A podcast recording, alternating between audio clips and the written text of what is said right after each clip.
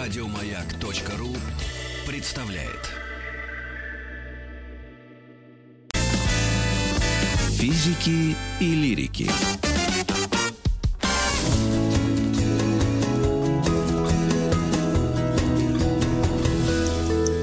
Сто минут по о сказочных мирах. Сегодня мы подступаемся к миру Гарри Поттера. Именно благодаря ему мы решили вообще завести этот разговор о мирах сказочных. Не так ли? Да, друзья, у нас в гостях филолог, преподаватель литературы лицея Высшей школы экономики Елизавета Косилова. Елизавета, здравствуйте. Здравствуйте, всем добрый день. Э, Мы Елизавет... с Маргаритой Михайловной, mm-hmm. вот прям я, я сейчас сделаю каминг-аут. Страшный, Давай. Ужасный. Давай. Мы, мы как бы, вот дети мои читали Гарри Поттера, а я Это не кто? смог. И Маргарита и Михайловна, средний? Ну, с- средний, да, 12, 11 лет ему. А что да. с нами не так? И я, мне 50, угу. я, как знаете, анонимные эти, признающиеся в грехе. Алкоголики. Мне 50, да, я смотрела несколько фильмов о Гарри Поттере, но не читала, и, и ребенок мой 13 лет не читал. А, ну, мне трудно ответить на этот вопрос, потому что а, мой опыт другой. Я наоборот знаю очень много а, людей, которые у своих детей отбирали э, эту книжку, и все помнят историю о том, как а, издательство Блумсбери а, выпустила специальный, э, специальное издание для родителей, для взрослых, которым было неудобно так. ехать и читать в метро книжку с детской обложкой. С другой стороны, а, мой собственный опыт прихода во вселенную Гарри Поттера, он тоже странный. Я очень долго отказывалась э, читать э, Гарри Поттера, хотя я из поколения Гарри Поттера. То есть это все выходило, когда мне там было ну, лет 10, 11, 12. 15. Вот, вот, вот, вот, очень... вот, вот, Елизавета, секундочку, да. вот это очень важно сейчас. Поколение Гарри Поттера, это кто? Э, это с, с какого возраста? А, поколением Гарри Поттера обычно называют э, детей, которые в то время учились в школе. То есть были школьниками, когда выходили э, эти книжки. То есть это где-то, ну, с, начиная с года 99-го, вот, вот как-то так. А, конечно, если брать самого Гарри Поттера, он несколько в другие года жил, он, он постарше, то есть его детство, оно пришлось на начало 90-х, а не на 2000-е, как часто ошибочно считают, потому что поколение Гарри Поттера, оно воспринимало Гарри Поттера как вот такого же школьника, который сидит за партой и точно так же, как мы, переходим из одного класса в другой, мы взрослеем, у нас меняется взгляд на мир, вот точно так же и взрослеет Гарри Поттер. И вот это ощущение совместного взросления, это, наверное, одна из самых привлекательных вещей в а, Поттериане. Очень жаль, что современные дети этого лишены, потому что они могут прочитать все книги, а, ну, скажем, недельки за две. Ну, значит, и у нас э, не все так э, ну, потеряно и все так плохо, но единственное, очень заб- забавно, если набираете самое краткое содержание Гарри Поттера, это на сайте Медуза, там все книги буквально в восьми строках, и очень смешно, ну, прям нереально, очень коротко. Э, значит, например, Гермиона умная, этот рыжий, все хорошо, вот так. Ну, забавно, конечно. Но, в принципе, как так получилось? И такие разные трактовки от литературоведов, философов, философов, критиков, а, писателей, коллег, да, э, Джоан Роулинг. Угу. Почему так много толкований этого мира? И настолько ли все серьезно, как говорят? Ну, ответ здесь будет э, очень простой. Э, так много толкований, потому что книжка очень сложная. Вот в этом ее особенность. И в этом, наверное, одна из основных причин успеха Роулинг. Она упаковала в жанр детской сказки а, огромное количество уровней прочтения. Вообще, это вещь, э, наверное, характерная для э, периодов, которые она творит, потому что, ну, она же постмодернист, по сути. А для постмодернизма вообще характерно упаковывать вот вроде бы в обложку какого-то легкого жанра, э, ну, там, какое-нибудь имя Розы. У нас есть детектив, и при этом есть огромное количество подтекстов.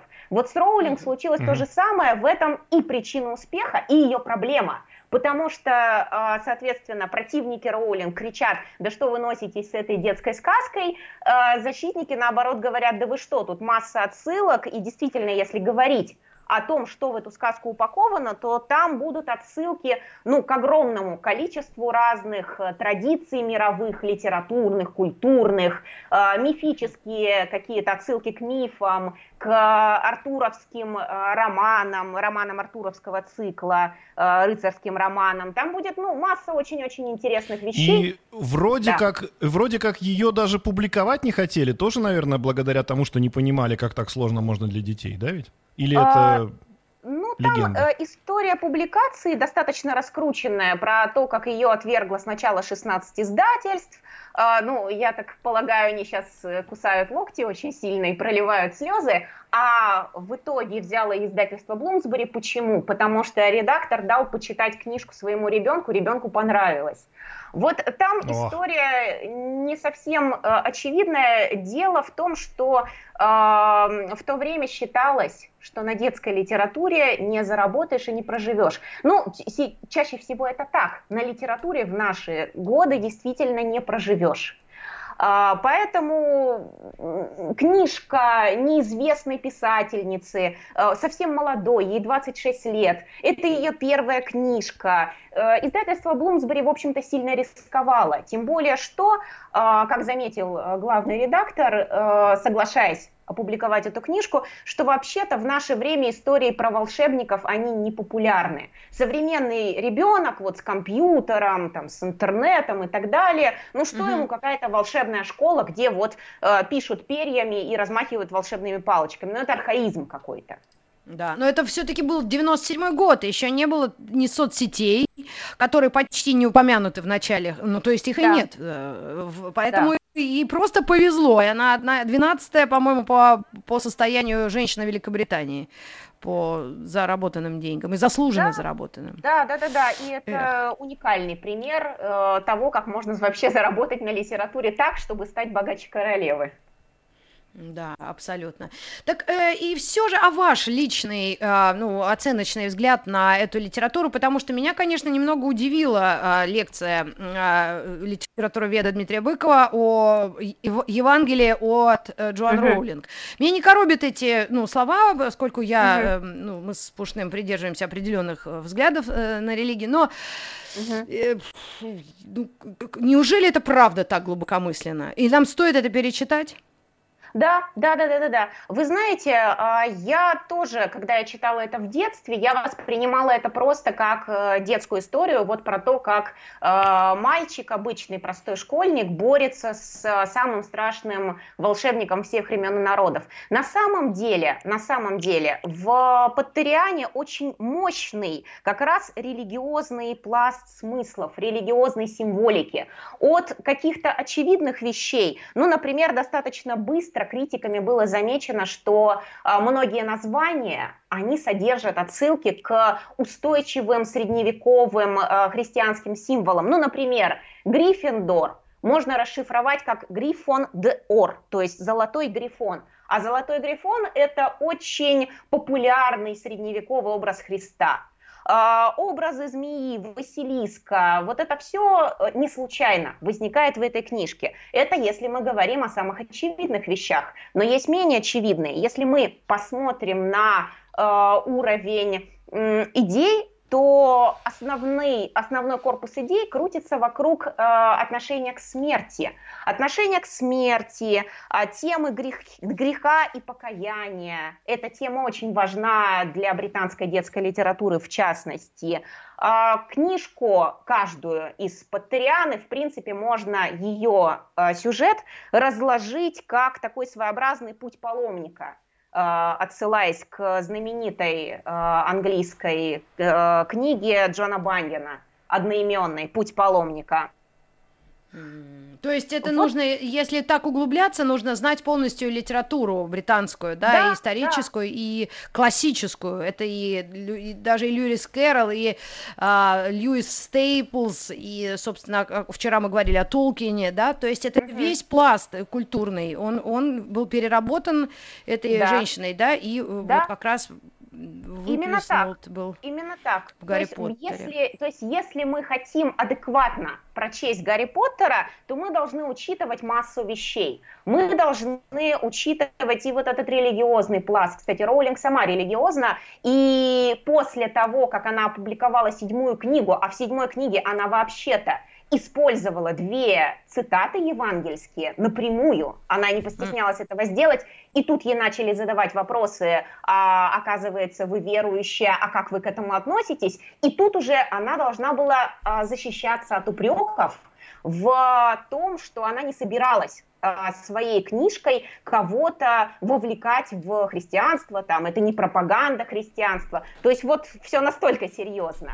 Но мы должны Боже. знать и массу других вещей, очень-очень интересных. Ага, каких? А как повлияла, у меня вопрос, да. как экранизация да. повлияла на это все? Вот если бы не было экранизации, был бы такой же спрос на книгу? А, хорошо, тогда сначала отвечу на вопрос про экранизацию, потом тогда вернемся к тому, что мы должны знать из багажа Роулинг. Ну, экранизация, конечно, всегда добавляет а, популярности, но надо сказать, что экранизации таких сложных книг это всегда вот как бы такие перескратки и пересказы на Медузе. Вот то, о чем вы говорили, mm-hmm. вот, вот это ну, что-то вроде смешно, этого. Реально. Угу, это, это набор таких вот ярких картинок с очень простыми идеями. А, надо дружить, надо любить, а, нужно бороться со злом. Вот все. И поэтому мне лично очень жалко, что многие люди смотрят фильмы и останавливаются на этом, и им кажется, что в книге ничего больше нет – на самом деле в книге, э, ну, во-первых, есть масса эпизодов, которые в экранизацию не вошли просто по хронометражу, а во-вторых, там есть масса и психологических очень интересных нюансов. Нам же показывают и взрослеющих подростков, и нам показывают и мир взрослых, тоже очень интересный масса вот таких вот каких-то отсылок к британской литературе, потому что Роллинг, она же э, моя коллега, она филолог, а, и она очень хорошо прочла многие классические книжки. И она вот с этим своим филологическим багажом очень и очень э, хорошо играет. То есть она, по сути, а, пишет Паттериану как произведение двухадресное. Для тех, кто хочет почитать про, про приключения, пожалуйста, будет вам книжка про приключения. Для тех, кто хочет посмотреть, как э, классика английская может жить сейчас, в какой форме, пожалуйста, вы получаете совершенно другое произведение. Ну, вчера мы mm-hmm. касались творчества Джона Рональда Руэлла Толкина, и как раз э, то же самое нам эксперт, э, литературовед, э, объяснила и сказала, что да, обращение было конкретно к, взрос... к взрослым и к детям. Mm-hmm. Черт побери, просто вот, поскольку у нас дети и тинейджеры среди них есть, мы как родители часто mm-hmm. обращаемся к тому, что наши классики от Куприна, Толстого, насколько я помню, Горького и Чехова детям не писали. Вот что интересно. Поэтому тут, видимо, при, приходится как-то это адаптировать, да, или, ну как ну, сказать, слушай, я, Чехов, я не слышала, чтобы... можно сказать, для детей. Или белый угу. пудель, да, да, то есть мы как бы вроде понятно, это ребенку понятно, да, но так, чтобы это, это с чем-то было связано или просто не было принято так делать? А, вы знаете, а, мы не можем адекватно сравнивать, скажем, а, русских классиков периода Чехова и английских писателей периода Толкина и Роулинг, просто потому что это разные исторические периоды. Mm-hmm. И детская литература, она развивалась постепенно. Вообще-то только в XIX веке было осознанно, что дети вообще заслуживают иметь какую-то свою отдельную литературу. А до того детям вполне себе себе спокойно читались произведения взрослые, ну просто что ребенок поймет, то поймет. А, другое дело, что где-то, да, вот вторая половина 19 века начинают э, в разных странах, и в Англии, и в России приходить к осознанию, что детям нужно писать что-то на их языке. Другое дело, если мы говорим о Толкине, э, о Роулинг, то это, конечно, уже вторая половина 20 века, ну, Толкина мы не можем вообще назвать детским писателем, у него история совершенно другая, его никто и не воспринимал как детского писателя, его воспринимали как филолога прежде всего, а его словарем э, английского языка пользуются до сих пор, у него масса трудов и так далее. Поэтому «Властелина колец» никто не воспринимал как детскую историю, ну, «Хоббита», правда, да, воспринимали. Но мне кажется, что это уже черта второй половины 20 века, осознание того, что детская литература э, не просто должна писаться по каким-то своим особым правилам, но что это действительно какой-то совершенно уникальный мир. Mm-hmm.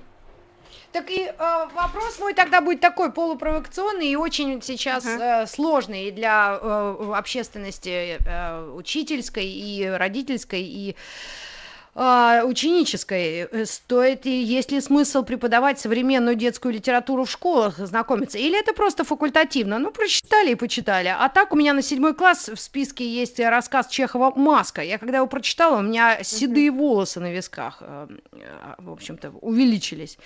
В общем, не знаю, но это просто спорный. Рик, ваш вот ответ, если можно. Я считаю, что преподавание современной детской литературы, а, оно может нас всех спасти.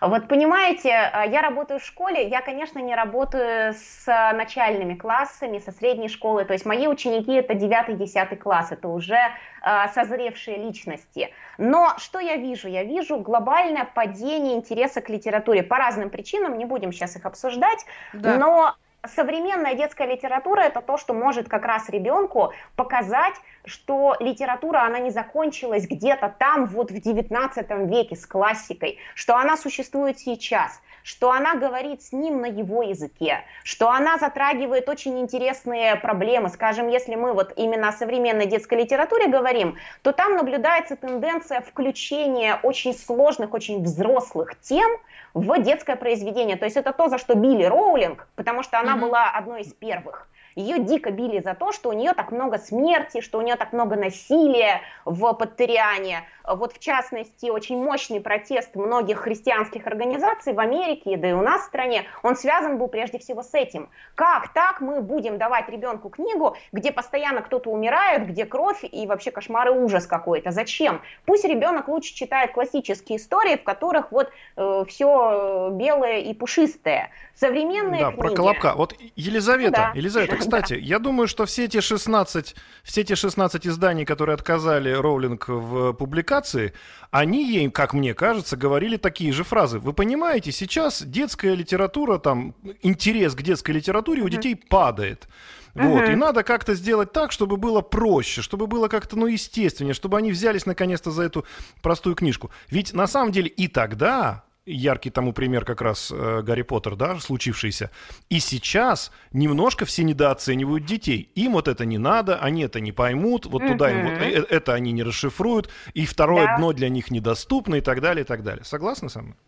А, я думаю, что да. А современная литература, она как раз не делает скидку, э, наверное, на возраст, потому что дети очень и очень разные. И я только когда начала работать в школе, я поняла, как мы сильно детей недооцениваем. Нам кажется, что они многого не поймут, на самом деле все они прекрасно поймут и могут подсказать очень много интересных прочтений.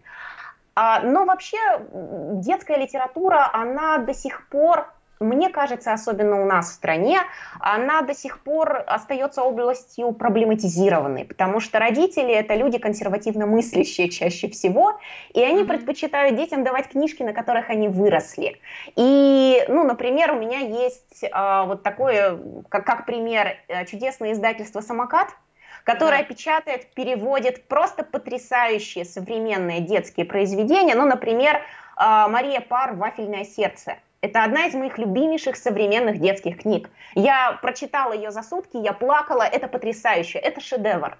А, но родитель колеблется, ему страшно, потому что, э, ну, как-то кажется более безопасным то, с чем, то, на чем ты сам рос. Вроде как я вырос, э, мне эта книжка не нанесла психологическую травму, а вот вдруг ребенку психологическую травму книжка нанесет. Сейчас вообще очень любят говорить о психологических травмах. И mm-hmm. вот как раз Гарри Поттер, он очень сильно от этого страдал, что вы своими книгами наносите ребенку травму, я не хочу, чтобы ребенок вообще задумывался о, о смерти. Но Ребята, но ну если, если да. мы включим телевизор или радиоточку, любую, там одни э, э сводки о, о смерти, о смертях от да. коронавируса может Это любому раз. ребенку переклинить вообще а, психику на очень долгое время. Да. И родители а если мы вспомним, следят. что дети, дети не слушают радио, не смотрят телевизор, сидят в интернете, а там они смотрят то, что сейчас в трендах, и давайте посмотрим, что там лежит, то это тоже, знаете, для психики не каждый вообще подойдет. Особенно если вспомнить контекст 90-х годов, когда Гарри Поттер только-только начинал выходить, ага. 90-е, начало 2000-х. Да. А, мы сделаем Наш небольшую паузу вернемся. и вновь вернемся к миру Гарри Поттера. Физики и лирики.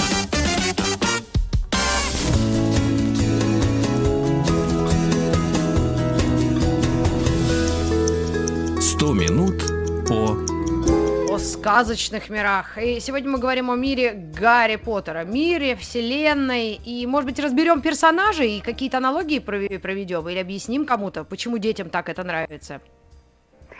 Елизавета Красила у нас на связи. Да, всем да, здравствуйте давайте, еще раз. Мы говорили э, о травме, и, наверное, а, персонажи а, нравятся, ну, по многим причинам, конечно, а, но в том числе и потому, что каждый из них носит какую-то в себе травму.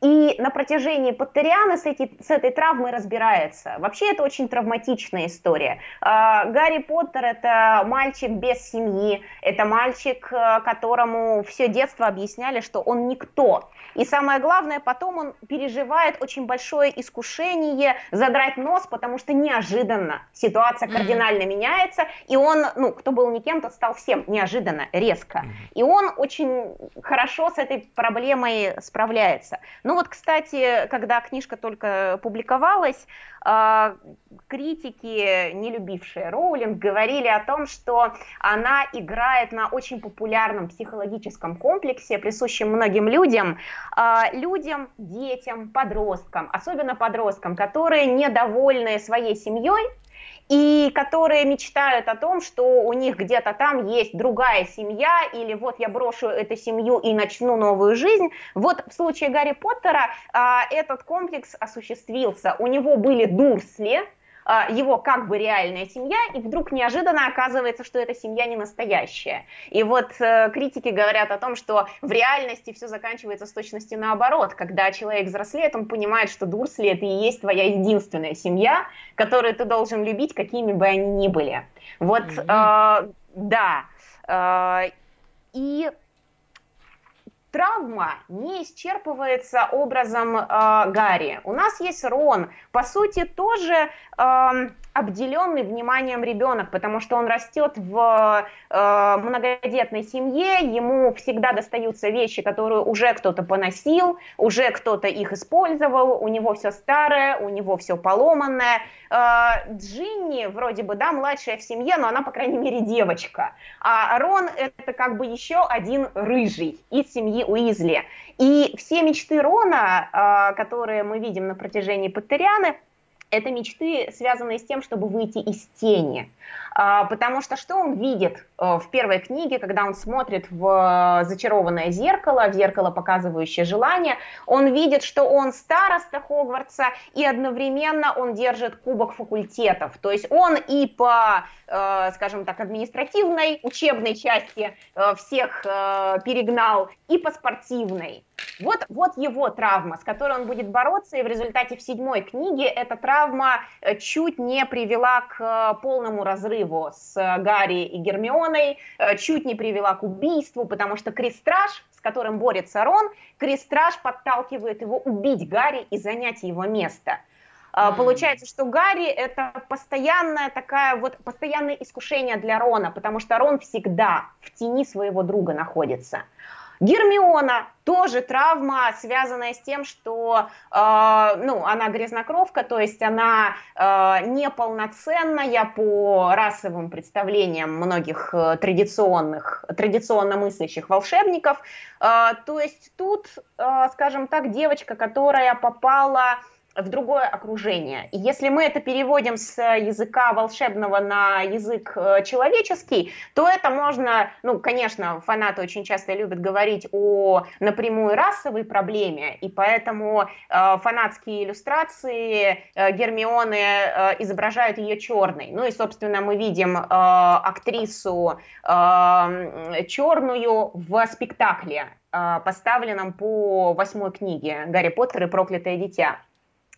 А, но я бы расширила вот эту трактовку, я бы сказала, что Гермиона это в целом девочка, а, попавшая, да, в другое окружение и постоянно всем доказывающая, что она имеет право здесь быть, что она умная, что она талантливая, что она всего добьется сама. Ну, вообще, э, книги Роулинг это очень феминистические книги. Мы видим огромное количество персонажей женщин, э, которые вот не такие изнеженные принцессы, сидящие в башне и ждущие, пока их там принц спасет. Нет, они прекрасно берут меч в свои руки, они прекрасно расправляются с противниками, они участвуют в спортивных состязаниях, в волшебных состязаниях, в войнах. То есть э, с ними там все хорошо, они сражаются наравне с мужчинами. А, так. Если, да, э, если мы перейдем с детского мира на мир взрослый, то там тоже огромное количество персонажей с травмой. Это и Северус Снейп, это и Римус Люпин, в общем, можно продолжать до бесконечной. А, Сириус Блэк, конечно же. То есть кого не возьми, у каждого своя травма, которую как-то этот персонаж преодолевает. И вот это, мне кажется, очень важная сторона этой книги, почему ее охотно читают и дети, и взрослые. Потому что травма – это то, что, к сожалению, есть, ну, наверное, в жизни у каждого человека. Если у него этого нет, то с ним что-то, наверное, не так. Ну да, да. И они, всему... находят, и они находят в Гарри Поттере решения некие, правильно? Да, То есть э, да. иногда решение бывает именно в том, что если у тебя проблемы, но ты не одинок, и такие проблемы есть у многих, значит тебе легче становится. Да, вот на это смысле расчет идет. Да, и вот феномен в популярности э, роулинг, он со многими вещами связан, и я еще об этом буду говорить, но одна из э, вещей, очень привлекательных для читателя, это как раз то, что в мире роулинг практически нет одиночества. Э, рядом с персонажем, э, который борется с травмой, всегда найдется mm-hmm. кто-то, кто ему помогает. И, наверное, в этом отличие мира э, магловского от мира волшебного, потому что в мире магловском, э, ну, каждый сам за себя, и мы это видим э, по окружению Гарри в его пригороде, в Литл Уингинге, когда же Гарри попадает в Хогвартс, он попадает в пространство, в котором одиночество невозможно. Сразу находится семейство Уизли, которое его принимает как своего ребенка. Э, дети, э, которые уезжают в Хогвартс, по сути, на целый год, э, мы ни разу не видим, чтобы там кто-то очень сильно скучал по семье и проливал слезы. Это, кстати, странно, потому что дети, по сути, уезжают на целый год, они практически не видятся с семьями, но при этом одиночество они не испытывают, потому что перед ними стоят какие-то другие интересные задачи, и, по, и, и потому что в этом пространстве невозможно одиночество как таковое. Ну, конечно, тут не все гладко в этой картинке, потому что, скажем, у нас есть э, Сириус Блэк, э, выходец из волшебной семьи, и при этом э, очевидно страдающий от э, одиночества, э, его одиночество связано с очень важной проблемой, которая пронизывает оба мира, и магловский, и волшебный, это проблема предрассудков. И это одна из магистральных тем для Поттерианы. Вот тема смерти очень важна, Роллинг постоянно об этом пишет, и тема предрассудков. Предрассудки – это то, что мешает тебе жить нормально, мешает тебе быть счастливым, иногда мешает жить в прямом смысле слова, потому что Сириус Блэк вообще-то погибает, ну, можно сказать, от застарелых предрассудков, от того, как он относился к своему домовому эльфу Кричеру. Ух ты ж, ёшкин кот! Да. я уже не знаю, куда кидаться. Я уже, у меня весь Google дымится. Я смотрю, как они все выглядят. Сириус Блэк. И вот сейчас какого гнома мне надо посмотреть? Э, эльфа. Это не гном, это домовой эльф э, Кричер. Ну, его пытались по-разному перевести на русский язык. А, вообще-то у Роулинг это искаженное слово creature, то есть существо. То да, есть creature. у домашних эльфов, у рабов в волшебном э, мире, Ух. у них нет даже зачастую собственных имен. Это просто угу. вот существо, это оно. Ну, признаюсь... Елизавета, а можно вот историю успеха? Вот, вот да. как только выпустили эту книгу, первую, да? Ну ведь не сразу uh-huh. же возникло, возник такой ажиотаж. Ну там, да, издатель дал почитать своему ребенку, ему понравилось, он принял решение издавать. Что было дальше? Вот за какой период, uh-huh. да, эта книга из просто книги превратилась в то, о чем, чем она сейчас является? Вот на самом деле за очень короткий период, потому что первая книга была напечатана э, сравнительно небольшим тиражом, по-моему, если я не ошибаюсь, 5000 экземпляров, в принципе, это ничто. 5000 а, экземпляров. Да, а, и очень быстро а, начались допечатывания, потому что книжка разошлась мигом. Она а, сразу получила несколько престижных премий, в том числе, я сейчас не назову конкретные названия, ну, там, Nobel Prize и так далее, там были премии в голосовании, которых участвуют дети, что как раз по мысли вот, создателей премий защищает детские книги от взрослого взгляда, то есть выбирают дети. И очень быстро начала раскручиваться, э, ну, видимо, сарафанное радио. А, и премии данные книжки, и допечатка экземпляров. То есть перед нами уникальная история успеха, когда книжка стала успешна еще до экранизации. То есть не столько благодаря фильму, сколько благодаря своим литературным качествам. В это, кстати, многие не верят, потому что многие говорят, ну вот, да, вложили кучу денег, если бы в мою книгу вложили столько денег, ну она бы тоже стала успешной. Но вы знаете, продать книгу гораздо сложнее, чем продать фильм. Потому что, ну, ага. на фильм э, можно сходить, посмотреть за два часа, и все. Даже если тебе не понравилось, деньги ты уже не вернешь. А книжку нужно читать. То есть нужны более э, серьезные усилия. Поэтому тут вот не работает такой механизм. Да. Непростой. У нас пропала связь или есть непростой механизм? Алло, алло, алло, слышно меня? Ага, да. ага. У нас сейчас Да-да-да. несколько секунд, э, через несколько секунд э, будет реклама, то есть угу. мы должны сделать, ну, какой-нибудь, может быть, вопрос закинем, как нам со всем угу. этим знанием быть. Это 8 томов, это же, это же нужно брать отпуск, не так ли? А, ну, ну, ну, вообще-то 7. Елизавета, у нас а, традиционный, традиционный, у нас сейчас реклама, вернемся к вам, вернемся.